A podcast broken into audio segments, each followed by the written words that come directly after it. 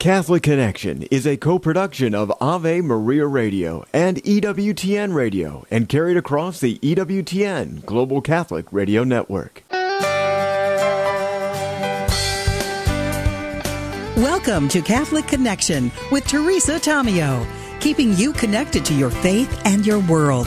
Teresa tackles the issues of faith and culture, the pro life message, and media awareness. And now, here's Teresa Tomeo. And here we are on a Wednesday morning. Hope your Wednesday is going well. It is August 23rd. Happy birthday to my big brother, Al Kresta, today, CEO of Ave Maria Radio wonderful day today. You can say hi to him on Facebook at AveMariaRadio.net. You can connect there, the links to all of our social media outlets, and always like to say happy birthday to all of our friends here in the EWTN listening audience, whoever has a birthday today, along with Al Kresta, Well, happy birthday to you.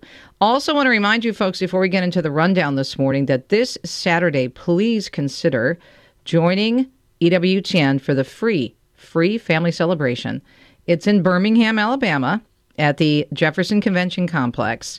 And it's going to be a beautiful celebration of the network, especially with a focus on Mother Angelica's amazing love and dedication to body, blood, soul, and divinity, Jesus and also marking the centennial year of Mother Angelica's birth. There's going to be talks by your favorite EWTN TV and radio hosts. You can go shopping for amazing religious items at the Religious Catalog, which will be on display there.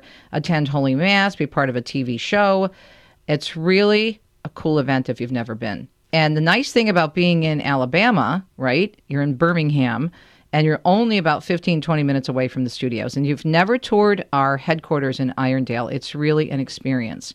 And all you have to do is go online, EWTN.com, and contact them, give them a call, and say, hey, I'm going to be in town for the family celebration. How can I organize a tour of the studios? And they'll help you with that. So, Father Wade Menezes is going to be there, Deacon Harold Burke-Sivers, Jim and Joy Pinto, Michael Warsaw, Doug Keck, and of course, Johnnette Benkovic Williams. So many amazing people you'll get to meet in person up close and personal. It's going to be a great event. So check it out online, EWTN.com. As I said, it's really a fun, family friendly, uplifting event. And it just reminds you that we are not alone and that God, as I always say, is very large and very much in charge. So today, on a Tuesday, actually Wednesday morning, excuse me, of the program, we are going to be, because we are your pro life radio network, taking a look at two very important stories. Now, since we're an international network, we cover issues that not only affect us here in the United States, but around the world. And very close to us are our friends in Canada, especially for those of us in southeastern Michigan, because they're literally right across the river.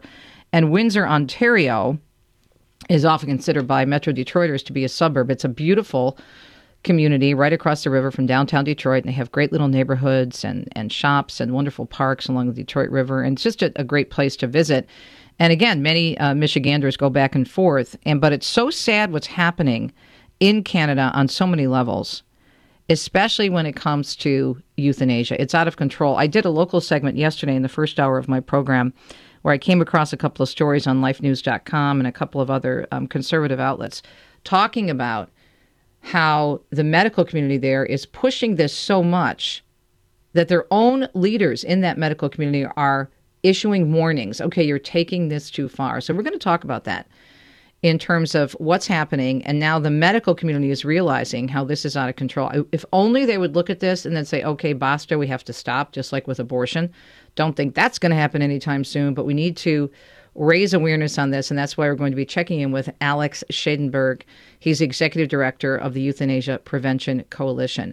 And then wrapping up with another pro life story Kevin Bagatta, who's the CEO of Real Alternatives. You may have seen the story on EWTN News Nightly or other news outlets such as the Register or Catholic News Agency on this beautiful, beautiful effort that's been in place in the state of Pennsylvania for many years. It's called Real Alternatives. It's a nonprofit offering a program that provides services to new and expectant mothers who are in need of extra support. And when I mean support, they support them. And yet they were just cut off at the knees by the state of Pennsylvania, and we'll explain. The CEO, Kevin Bagatta, will be joining us on this Wednesday morning edition of Catholic Connection. As far as the weather is concerned, across the uh, nation, they're looking at some real um, problems with the heat. We'll have a story about that in the news. But they're also talking about more tropical storms that are showing up, which is really interesting. There's a ton of them. And let me just pull up the uh, National Weather Service forecast. Yeah, they're saying that there are, my goodness, uh, so many states. I think they mentioned about 18 states, may even be more now, that are going to be affected by the extreme heat to start with. Then you have all these other situations developing with the storms. Let me just give you, as soon as my computer cooperates, here we go. All right, this is according to the National Weather Service. Excessive and dangerous heat intensifying and expanding in the central part of the country. Tropical Storm Harold remnants are bringing threats of strong to severe storms and heavy to excessive rain. This is from the southwest to the inner mountain west. Tropical Storm Franklin will bring heavy rain that could cause flash flooding and mudslides in Puerto Rico and the U.S. Virgin Islands as the system passes across that area. So, a lot to keep in mind. Be safe. Stay tuned to us for all the latest information. Right now, it's already six minutes past the hour on a busy Wednesday morning. Let's take a look at the news and see what's happening in and around the world on a Wednesday. Federal court on Monday upholding an Alabama law banning hormonal sex change treatments for children under 18. As Catholic News Agency explains today on their website, the court's decision places Alabama among 14 states to have laws banning sex changing treatments for children now in effect. That decision, which was made by a three judge panel on the 11th Circuit, as CNA explains, only temporarily, however, upholds the ban. The lawsuit against Alabama's transgender treatments law will continue and be reviewed by the full 11th Circuit Court with a trial set for next April, April 2nd of 24. The law is called the Vulnerable Child Compassion and Protection Act, and it was passed by the Alabama State Legislature back in April of last year. It bans sex changing surgeries and cross sex hormonal treatments on minors. The law includes criminal penalties of up to 10 years in prison for those performing or administering sex change procedures to children. Catholic News Agency also reports the act also prohibits school officials from withholding information from parents whose children are struggling with gender dysphoria or have expressed a desire to transition to another sex. Our Lady of Guadalupe proclaimed the gospel in mother tongue. That's according to Pope Francis, speaking at the audience today, highlighting the important role that mothers play in passing on the faith to the next generation. As Catholic News Agency also explains in his catechesis on evangelization today, the Holy Father is speaking out about how the apparition of Our Lady of Guadalupe back in 1531 helped to spread the gospel across the Americas, praising her as an inspired model of motherhood and inculturation. He said the Virgin of Guadalupe appears dressed in the clothing of the native peoples, speaking their language, and she welcomes and loves the local culture. Mary is mother, and under her mantle, every child finds a place. In her, God became flesh and through Mary, he continues to incarnate himself in the lives of the people. Our Lady, in fact, proclaims, he said, God in the most suitable language, the mother tongue. And to us, too, Our Lady speaks in her own mother tongue, the one we understand well. The Pope added, I would like to say thank you to the many mothers and grandmothers who pass the gospel on to their children and grandchildren. Faith is passed on with life. This is why he said mothers and grandmothers are the first evangelizers. In other news this morning, Republican presidential candidates will face off on the debate stage in Milwaukee tonight. Eight candidates taking part in the first debate of the 2024 presidential primary. They include Florida's Governor Ron DeSantis, former Vice President Mike Pence, and former New Jersey Governor Chris Christie. The event is hosted by Fox News, but will be without the party's frontrunner, Donald Trump. He has decided to skip that debate and has instead recorded an interview with former Fox News host Tucker Carlson. Matt McClure tells us that authorities say multiple deaths in one South Carolina county could all be due to a deadly drug. The Chesterfield County Sheriff's Office says several deaths are likely the result of fentanyl poisoning. Deputies responded to at least three deaths in the Cheraw area in recent days. Reports say one other person connected to the deaths was taken to the hospital in critical condition, also likely with fentanyl poisoning.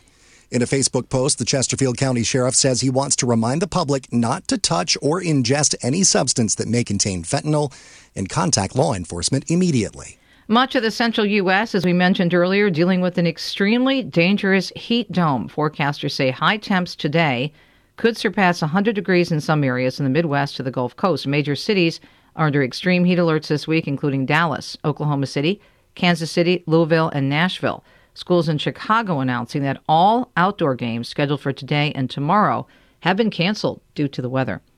And crews are still battling the Oregon fire in Washington state. The strategy continues to be full suppression with direct attack efforts where possible. The south end of the fire remains the hottest area, according to officials. Crews have been working in here around the structures as well as the primary line here to the south in order to uh, gain some containment there. Section Operations Chief Nathan Goodrich said structural protection continues as well as construction of new and better fire lines. Priorities continue to be protecting homes in that area of Washington near the Idaho border and other buildings. Level 3 evacuations are still in place for areas east and southeast of Elk. Isolated showers from the remnants of Hurricane Hilary are now moving through the area. Scott Pringle tells us families of 9 11 victims are protesting a possible plea deal for the convinced mastermind of the 2001 terror attacks and four other defendants. 9 11 family members sent a letter to President Biden asking him to stop any potential plea deal for Khalid Sheikh Mohammed and four others being held in Guantanamo Bay. Brett Eagleson lost his father in the 9 11 attacks. A trial is really what we need to bring closure, and a trial is what will really tell us what KSM knew about who helped him and, and who helped the hijackers. And we continue to believe and say that it was the Saudi government. Saudi Arabia has denied any involvement. The White House says it remains committed for justice for victims of terrorism. The UAW, United Auto Workers Union, voting today on whether to go on strike. That strike would be against the big three car manufacturers. The union has a contract that expires on September 14th and is asking for wage increases, the elimination of the two tiered wage system, a restoration of cost of living adjustments, and pensions for all workers in a new contract. More than 43,000 union workers are voting today on that strike, and the results are expected tomorrow.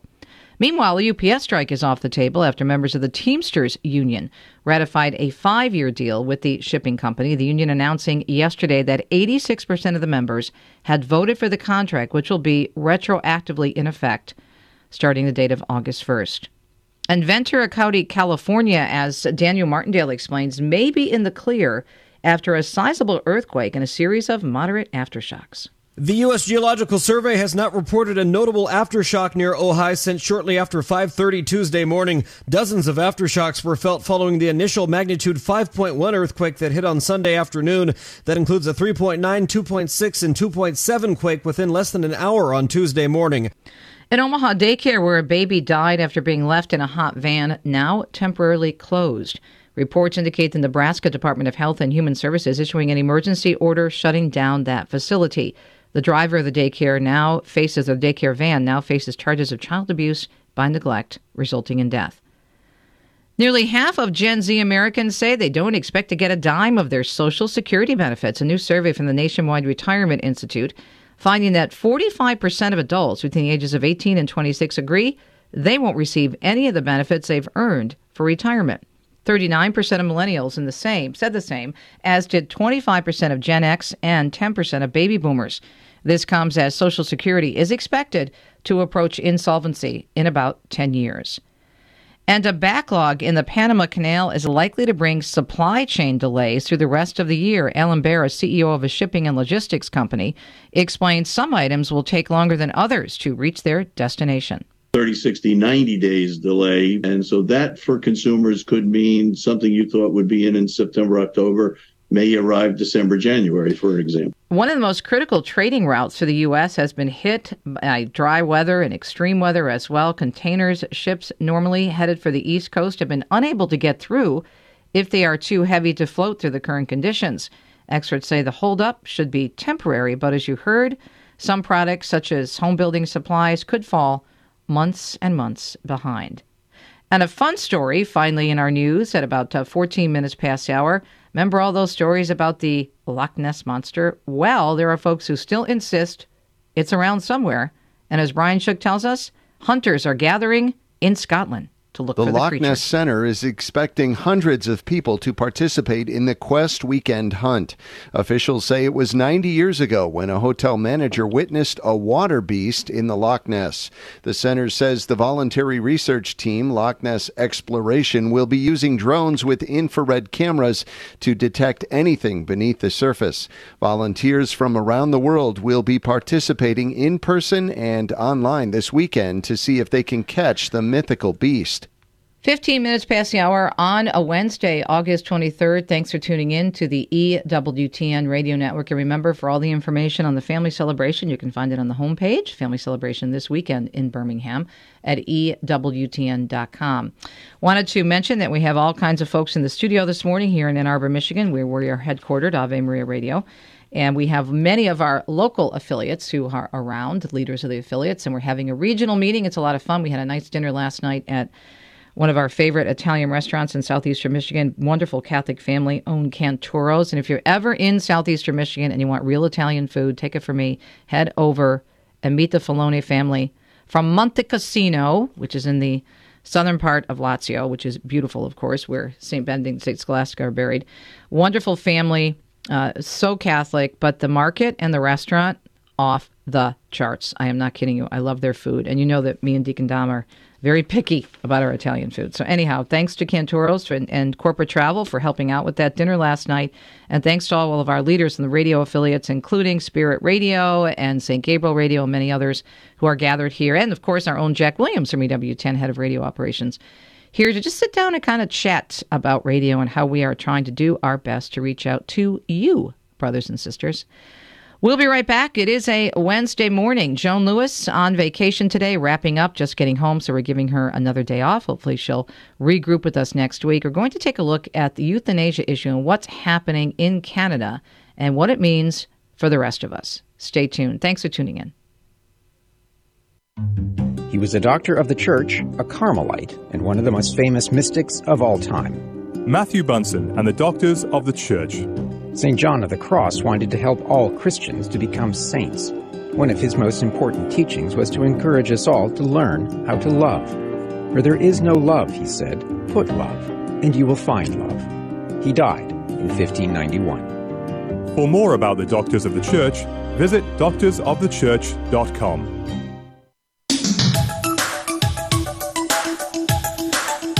Thank you for tuning in to the EWTN Global Catholic Radio Network. Find all the information online about all of our programs, EWTN.com. I've had the blessing of meeting Alex Schadenberg, Executive Director of the Euthanasia Prevention Coalition, more than once. So we've spoken at conferences together, and he told me during the break we also bumped into each other at the March for Life in D.C. Alex, this story, it is shocking, but then again, it isn't. You've got Canadian doctors are killing so many people in your country that their own community is now pushing back and issuing a letter saying, okay, this is going too far or too fast. So tell us what happened recently with the medical community raising awareness on their own. Good morning. Thanks okay, for joining us. Yeah, you're referring to Quebec in particular. Right. So Quebec has got down the highest euthanasia rate in the world. Now I know Quebec has got a lot of issues, but the fact of it is, is it should be shocking to everyone to hear this because of how short a period of time we've had we've had this euthanasia killing going on in Canada, and yet Quebec now has approximately seven percent of all deaths that are euthanasia. And the reason the uh, the it's actually the euthanasia commission that they have in Quebec that came out and said, you know, you know, you got to hold off a bit, guys, because one of the things is that they've had uh, quite a few deaths that were outside of the law. So when you read some of those Dutch reports from a few years ago, you they were admitting that they had so many unreported deaths. There were so many deaths without request or consent. This stuff is now turning up in Quebec, and they're saying, you know, you, you can't do this. This isn't this isn't appropriate. Uh, so they're not saying uh, don't kill people. They're just saying try and stay within the law. The law is really wide, which is what's ridiculous in Canada. You don't have to be terminally ill. Uh, you don't, you know, and we're adding euthanasia for mental illness starting uh, on uh, March 17th next year. Uh, the definitions don't exist. That's the other problem with our law that's made it just go through the roof. Doctors can just do what they want almost. I'm not saying they can do what they want. I'm saying it is, really appears that way with some of these cases and stories. But um, uh, you know, we've had the recent story that came out, which was really shocking. The woman in British Columbia who went, she was experiencing suicidal ideation, and she was uh, with it enough to realize that she should be going for counseling for help. So she went to the Vancouver General Hospital, and the counselor told her, "Well, you know, we can't get you into a psychiatrist for a few months, and there really is no bed, so we can't admit you or anything like that. But have you thought about euthanasia?" Oh my you know, gosh! It's, it's, it's crazy as I now. Of course, they call it medical aid and dying trees. It just makes people feel better about it. But this is about out and out killing of people uh, with significant either medical or psychological or social issues going on. Uh, we've had the euthanasia of people who are poor, uh, people who are homeless, people who can't get medical treatment. We had the story of the woman in British Columbia who simply could not get medical treatment. She had a specialist in BC who moved to the U.S., couldn't get medical treatment, but she could get euthanasia. She could get that, but she, and she could get it immediately because her condition was significant enough. Because uh, our law, we have a two-track law. You can die immediately if you have a significant condition, but if your condition is not terminal and just chronic, you have to wait 90 days. She could get an immediate death, but she couldn't get medical treatment. And these are the kind of things we're seeing over and over again in our country. And it's really becoming more and more sickening as we see it. What's been the response of the Canadian people? The problem is that the Canadian people have been lulled into believing that this is all a good thing. So in the latest polling, it showed that, you know, what was it, 30 uh, something percent of Canadians uh, thought it was okay to have euthanasia for poverty. And, and I think that that's more so that they're they're lulled into this concept that all these people are suffering because that's how they sold it to Canadians. We were just inundated with story after story of people who are suffering. And so, yeah, I can see how somebody um, who has a significant health condition might also be homeless. I can understand this, but still, they, what they're not getting is that uh, this is becoming almost like a death on demand situation as it's growing in acceptance. And the other thing about it is they're, they've been really pushing so hard to create availability for euthanasia for killing. So they've set up these training sessions and everything for our physicians and our nurses because nurses can do it in Canada. They've got all these. They've got uh, euthanasia teams, so MAID teams in the major. All the major hospitals have a MAID team. So then they, they ask people. They go bed to bed asking people, "Would you like to have MAID? You oh know, my gosh! As crazy as it is, because they're saying, "Oh, well, you have a right to die, so we have to provide you that availability." And yet, at the same time, if you had significant pain or symptom management and you're wanting, you know, proper palliative care, that's that's hard to find. So all of this is really uh, becoming more, as I say, it becomes more and more ridiculous. I keep telling people as I'm going through the stories, I couldn't have made this up. You know, if someone, if I had told you these things ten years ago, you would say, "No, you're that's just, never going to happen." Right? Yeah, yeah, you're going too yeah. far. You know, I know you're against euthanasia, but you're just going too far. And that's what they said to us in 2016 in Canada when they were debating the legalization of this. They said, "Oh, they're just reactionaries." We were warning that, oh well, you know, you've got this la- language of this legislation that doesn't exist. You didn't define anything. It's going to explode on us. And they were saying, no, no, you're reactionary. In fact, sadly, we were right. And I don't want to be right. Uh, I wish I were wrong. Dear God. Euthanasia Prevention Coalition is Alex's organization. He's the executive director. What's the website, Alex, for the Euthanasia Prevention Coalition so people get more information? Yeah, it's epcc.ca. We also have the uh, largest, the most complete uh, information on the topic. It's the blog. If you go to the blog, you'll see that we, uh, we're constantly updating all the stories. And if you're wanting to do research on the topic, it's all there and uh, and uh, research on whether it be Oregon assisted suicide or Canada euthanasia the Netherlands. It's all there. We we're going into a break in about a minute, but just quickly, uh, we know obviously there's a political agenda with with death, with the culture of death in Canada and the U.S. and all over the world, but. Is the other agenda? I was always taught as a journalist to follow the money because it seems that you could be saving a lot of money in killing people, just as you know what Planned Parenthood pushing these kinds of things as well in terms of the United States with with abortion, abortion, abortion, making money, and then you know telling people they'll save money if they kill their children right in the womb. So do you see money as part of this agenda with the use in the euthanasia movement? Well, that's one of these unspoken about things, but they're saving uh, literally uh, incredible millions, not only on the medical care issue, because of course these people are dying way before they would have cost the medical system right. significant dollars. But on top of it, in the social money, because now people with disabilities are dying. As our law doesn't require you to be terminally ill, so if you have a chronic condition, you qualify now to be killed. So if you start thinking about the amount of money of people on on uh, disability benefits and things like that that they're saving, it's it's unbelievably uh, sad to realize that uh, they're balancing the budgets on killing. Wow. More with Alex Schadenberg, the Executive Director of the Euthanasia Prevention Coalition. This is EWTN, your pro life radio network. More questions, more information on how we could stand up against the culture of death in Canada and elsewhere. We'll be right back.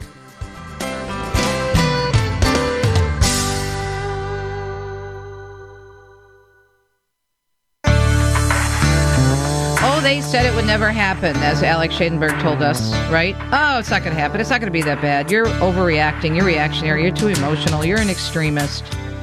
Alex is the executive director of the Euthanasia Prevention Coalition. And just as with abortion, if you talk to the folks who were very involved in the abortion movement right after Roe v. Wade, right, right after the Supreme Court approved abortion through nine months of pregnancy, and thanks be to God, we overturned that last year. But way, way back, if you talk to the folks who have been at this for a long time, they will say that never in a world did they even imagine that we'd be to the point we are right now with these proposals, especially Proposal 3 here in Michigan, abortion on demand for uh, minors who don't have to contact their parents, don't have to let any family members know. They removed all kinds of protections. So it's very similar what's happening in the euthanasia movement, what's happening or has been happening in the abortion industry and movement. Alex, uh, very. I mean, it's just so sad. Anybody who has an issue, they're presenting death as an option, as that it should even be an option. And I noticed in a couple of stories, even veterans who are struggling yeah. in Canada, calling up for help, experiencing PD, PTSD. Thank you for serving our country. Have you thought about killing yourself? That's exactly what happened. And you know, the fact of it is, is now. Uh, see, we had several cases like that, and the first the government said, "Oh, that was just a bad one-off. That was just one case." The first case that came to the media, right? Just so you know, that that veteran who contacted the media, but what happened to him? He was going through PTSD. He was told have he considered euthanasia, and then you know the this is the Veterans Affairs worker who's trying to provide you help supposedly says, oh well, you know we've had several people go that route already, you know, and then uh, he ended up going to the U.S. just you know so he could get treatment. He was so so despondent by the response of Veterans Affairs Canada. But then there was another case of Christine Gauthier. Christine Gauthier served our country. She became disabled. She became a Paralympian after that. So here she's asking Veterans Affairs for what? A wheelchair ramp. A wheelchair ramp. Now think about it. She served our country. She needs a wheelchair. She's she's asking for help to put in a wheelchair ramp, and they told her, if it's that bad, Christine, you should be considering euthanasia. Like these are the kind of things that you just can't believe that they'd actually be doing. The other big thing that's really upsetting is how it's changed changed the medical system as a whole. I mentioned to you a little bit about you know the, the difficulty getting good palliative care.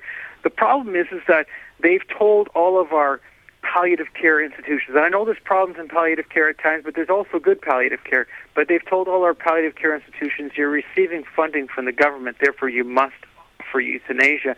That's resulted in huge numbers of the good palliative care people leaving the system, making it so much harder to get proper care at the end of life. But on top of it, they defunded uh, the Delta Hospice Society, for instance. Why? Because the Delta Hospice Society said, we're not going to kill. So they had a 10 bed hospice. The government defunded them, shut them down because they wouldn't kill. This is the kind of thing you have going on when you uh, say that killing is the solution.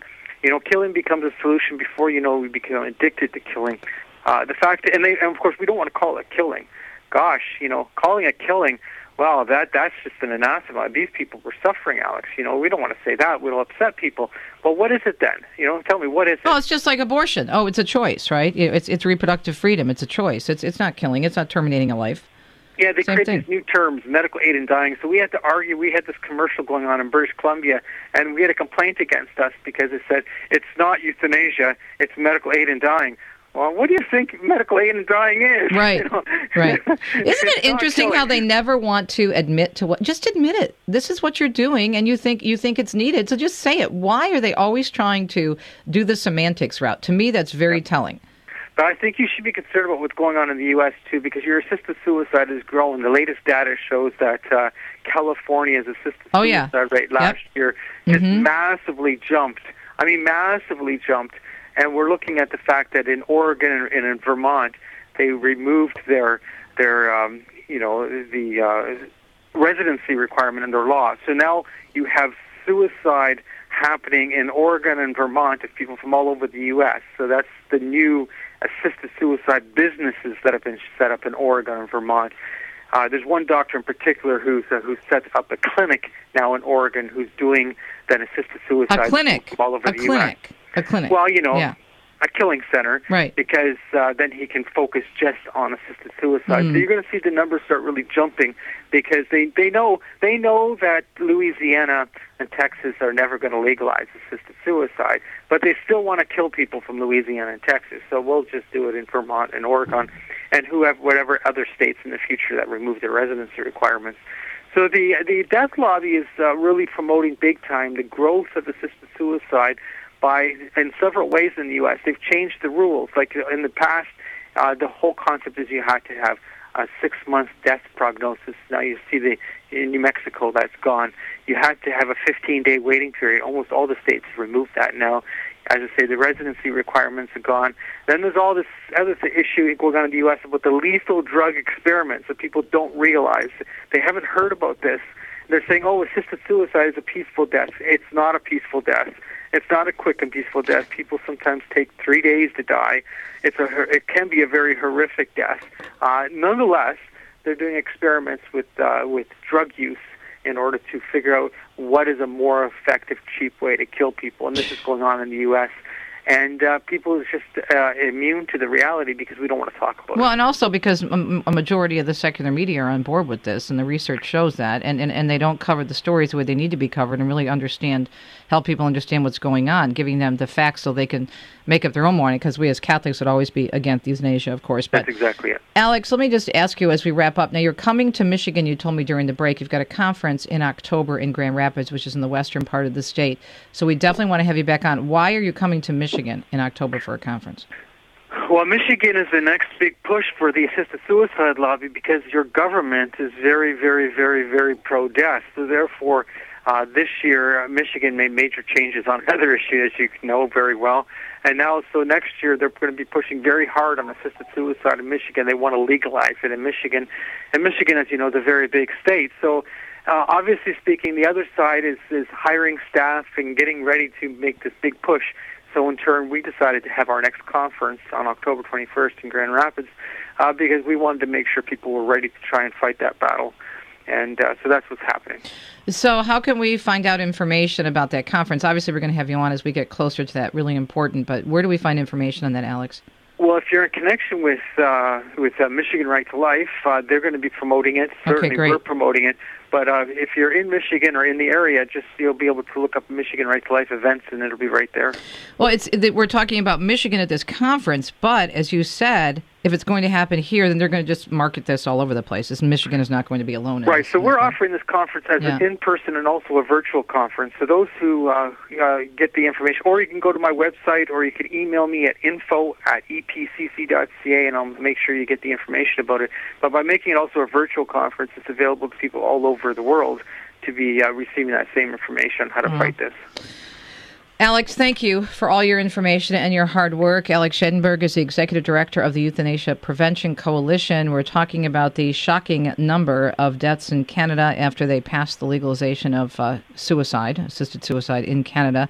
Similar things happening here in the U.S., as you mentioned, the numbers skyrocketing in California and other places, and something that we have to be very, very greatly aware of and informed so we can fight back, stand up, pray, but make a difference out there, especially when we go to vote. Again, Alex, give us your website.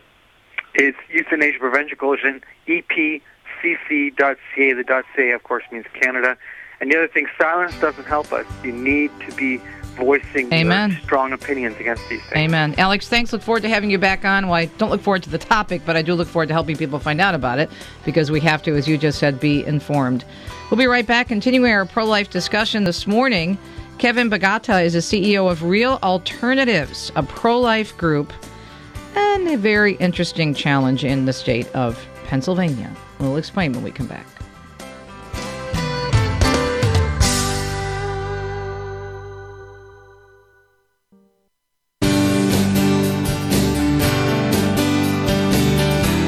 Minutes past the hour on a Wednesday morning, August twenty-third. We are your pro-life radio and TV network. EWTN and Ave Maria Radio co-produce this program, EWTN.com and AveMariaRadio.net. Kevin Bagatta is the CEO of Real Alternatives, an incredible nonprofit organization in Pennsylvania. Kevin, thanks for joining us. So first, before we get into the nitty-gritty of, of recent breaking news with your organization, talk about Real Alternatives and what you've been doing for women in need for so sure. long. Thanks, thanks for so joining much. us. Yeah.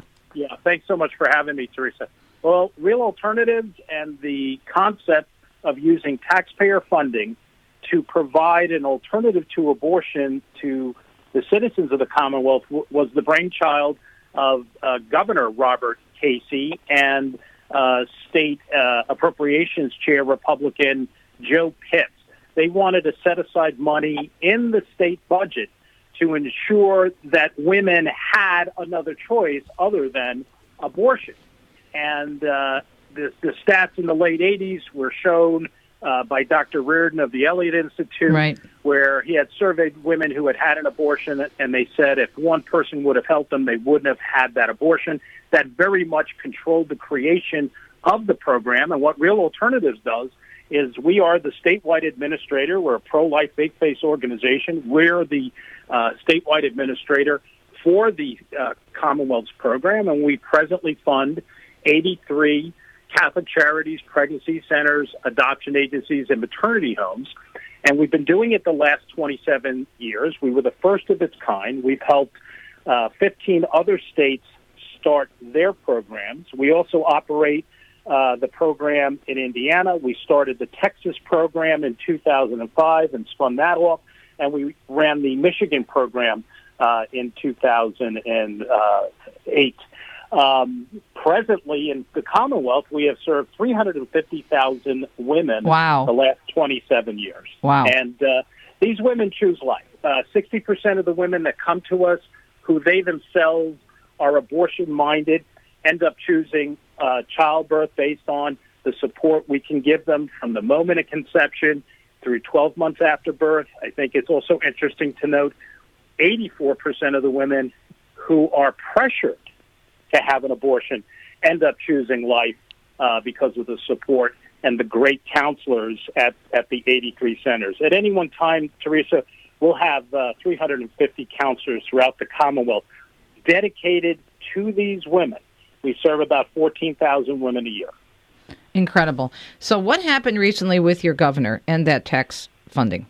Yeah, uh, sort of shocked the world August 3rd after uh, a contentious uh, uh, budget season.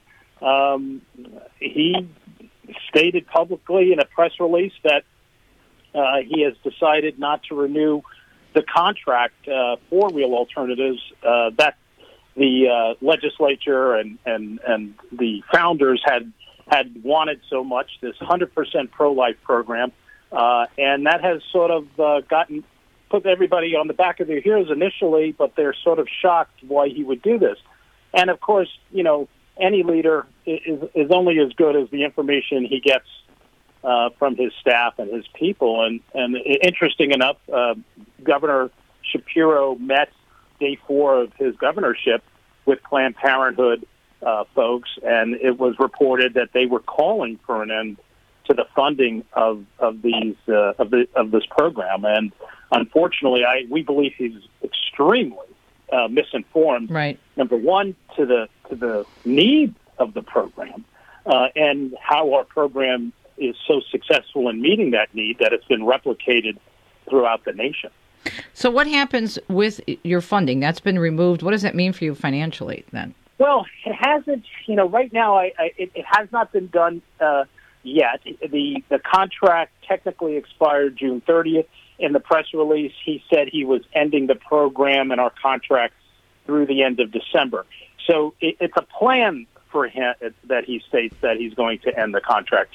Um, certainly, you know, uh, um, our service providers, we're, we're talking about $7.263 million a year that will now not go to the Catholic charities, the pregnancy centers, and the uh, um, uh, maternity homes that are providing these services. And, you know, people go to work and they need to get paid. And this program uh, is a fee for service program that uh, reimburses those service providers that we talk about uh, on a fee for service basis. If there's no reimbursement, obviously, uh, you know, certainly 350 counselors who are dedicated to this program will, will have a, a shortfall. Um, not to mention, you know, you know, the, the the the money goes to pay for the rent for buildings Right. and things of that sort. So it is a substantial uh, uh, financial impact for our service providers. Real alternatives, like I said, we have other contracts, uh, but this this really really is going to impact the services uh, to the women in need. And and uh, you know we we've been looking at the at the stats. You know Mhm. the Catholic charities are, are are famous for going and doing work with the poor and disadvantaged in the inner cities, uh, and the big impact for them for the clients there will be.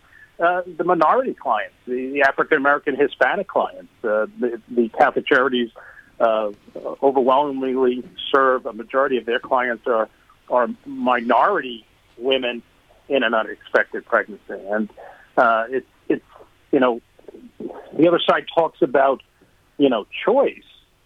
This action takes away the other choice. But they don't The want choice, Kevin. It's all semantics. You and I know that. And this is what's so hypocritical and so terrible about this because Planned Parenthood knows, as you just said, the, the research, and they know this, goes back that when women are presented with the real choice and the option, if they're given help, because many, my husband is a sidewalk counselor, he's been a sidewalk counselor for years. He's actually taken women who were thinking of abortion, driven them to a local pregnancy resource center, and they had no idea that that was available to them, and they received the help that they need in here in the Archdiocese of Detroit. When they are presented with, wow, there's help for me out there, somebody can help me with this, as you said. But if they get help, then they can't won't get an abortion. And so what's happening? Planned Parenthood's profits go down. It's so obvious. And they talk about choice. They don't want choice, just like in Michigan with Proposal 3. They don't want people to have choice. They just want to push, push, push abortion. And so then they get into the semantics and they get into all the stuff about how we're fake clinics and everything else. And it's just a big fat lie. So what do you do now, though? Are you able to to bring this out in the public? I mean, is there a silver lining in terms of people realizing that this is Oh, going on? Yeah, absolutely. We we certainly uh, have- let you know the Pennsylvania Catholic Conference, Pennsylvania Pro Life Federation, which is the Right to Life affiliate, the Pennsylvania Family Institute, uh, uh, uh, Catholic Medical Association. Everybody is calling their legislators. Um, we are very blessed in Pennsylvania to have a strong majority pro-life uh, Senate.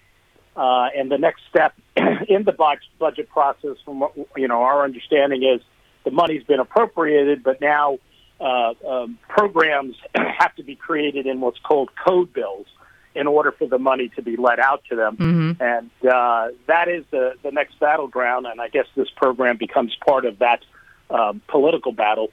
Um, I can tell you that the population uh, in, in, in the Commonwealth is pro life. They have responded strongly.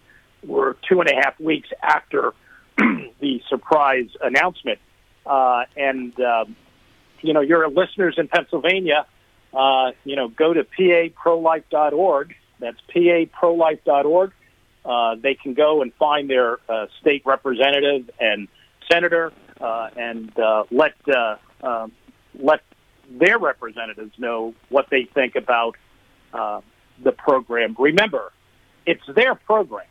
They're the taxpayers. This is something that has been bipartisan in the beginning. Uh, I, Teresa, I have to tell you, we Ed Rendell, who was a, a pro-abortion governor, um, after auditing our program, his Department of Human Services secretary wrote a gl- glowing letter to the people in Texas, and that's why we were able to roll out and replicate the Pennsylvania program in Texas. So this is an, a, this is a very unusual time we live in. I can tell you, uh, in the over the 27 year period, Teresa, we would get referrals from Planned Parenthood. Mm-hmm. This is a new thing that's going on the last eight or nine years. Well, I think it's also pro Dobbs, post Dobbs, though. Don't you think that they're panicking? Oh, absolutely. Yeah. hmm Absolutely, absolutely. But but again, you know, if you're intellectually honest, what who's going to help the women who decide I'm in an unexpected pregnancy and I don't want to have an abortion, or I didn't know, as you were saying, I didn't know there there was an option and there was a program to help us. You know, it's not just the funding for the service providers and the great work they do, because let's be very clear, an alternative to abortion is another person. It's another person who's going to walk with that woman in an unexpected pregnancy. And for our program, it's from the moment of conception through 12 months after birth. Um, but we also have a robust advertising campaign. You know, you hit the nail on the head. If a woman doesn't know there is an alternative to abortion, she doesn't have one. Right. So we have a robust advertising campaign every year to get get the word out about this program. All a woman has to do uh, is go to one eight eight eight lifeaid dot com, and she can be connected uh, uh, after she puts her zip code in into the local excuse me the local center in, in her area. So it's not just the funding. We purchase all the education material for the clients. Uh, we save taxpayers money. As you can imagine, uh, uh, once that relationship, that trust relationship, uh, is built with the uh, uh, with the clients, guess what? You know, the, it's like a big sister. You know, constantly uh, working with her, making sure she gets to her prenatal care appointments, make, making sure once the baby's born, she's getting to her well baby checkups. Using CDC formulas, we save $140 million a year uh, because of the prenatal care that the uh, uh, w- women go to. And of course, you know, and I know that lowers infant mortality Right, and maternal right. mortality. Mhm. Uh, and then we we save uh, uh, about 247 million uh, because the uh, clients are are getting to their well baby checkups. Right. So it, it's it's a it's a great program. Our administrative cost is 8.8 percent. It's a lean program. Uh, the taxpayers decided to help women in an unexpected pregnancy. Uh, Freder- Frederica Mathewes-Green, you know, I'm sure you know her. She spoke at one of our uh, uh, conferences, and she said that the when a woman is in a crisis pregnancy, you want to end the crisis, not the baby. Not the pregnancy. Yeah. And and you know it, it's it's also the mission statement we got from Governor Robert Casey. He specifically said this to our counselors at our first banquet. He said, "Our mission is to fight the poison of hopelessness Mm-hmm. with love." Think Wow. about that. Yeah. Our mission, all the counselors in, in, in the United States at the 3,000 plus centers, remember that. Our mission is to fight the poison of hopelessness with love. And hmm. that's what our counselors do. And that's what the citizens of the Commonwealth And you're saving money in the long in the, in the long run as well because when women are are not having abortions, they're much more mentally stable because of what we know from the research. Dr. Reardon, you mentioned, and so many other uh, organizations that have done this research on post-abortive healing. The problems that are associated with women who are pressured into who have abortions. Period. Even if they don't show up right away, they eventually show up within at least probably five to ten years. Kevin, we're out of time. Thank you so much. You're such a strong pro-life spokesperson. Give us a website for real alternatives. Sure, it's realalternatives.org, realalternatives.org, but Pennsylvania citizens go to paprolife.org.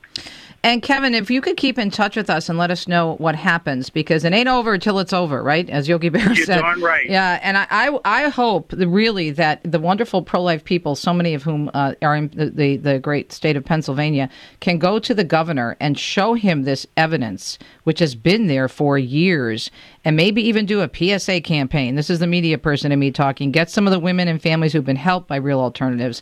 Get them on camera, get them on the radio, talk about what you've done, and now all of a sudden this is not a helpful thing for Pennsylvania. Really? Kevin, thanks. God bless you. Kevin Bagatta with you. Real Alternatives, and we will talk soon. We're out of time on a Wednesday.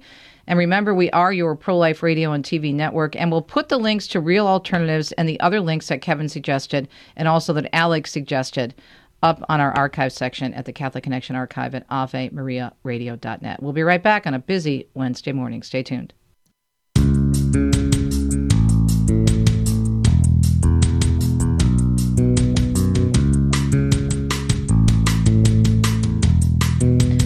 Thanks so much for tuning in to the EWTN Global Catholic Radio Network. Again, Catholic Connection, co produced by EWTN and Ave Maria Radio. And don't forget, family celebration coming up this weekend. And you can find out more at EWTN.com. We will continue our discussion as we do every day, God willing. Tomorrow on a Thursday, we are joined by the one, the only. Speaking of the family celebration, he'll be there. But tomorrow, he'll be with us, Father Mitch Pacwa, our cultural connections. Have a blessed day. Happy birthday, Al Kresta. We'll talk to you tomorrow on Domani. You've been listening to Catholic Connection with Teresa Tomeo. Catholic Connection is a co production of Ave Maria Radio and EWTN Radio and carried across the EWTN Global Catholic Radio Network. Our producer is Andrew Kruchek. For copies of this program or for more information, visit AveMariaRadio.net. That's A V E Maria Radio.net. Thanks for listening and join us next time for another edition of Catholic Connection.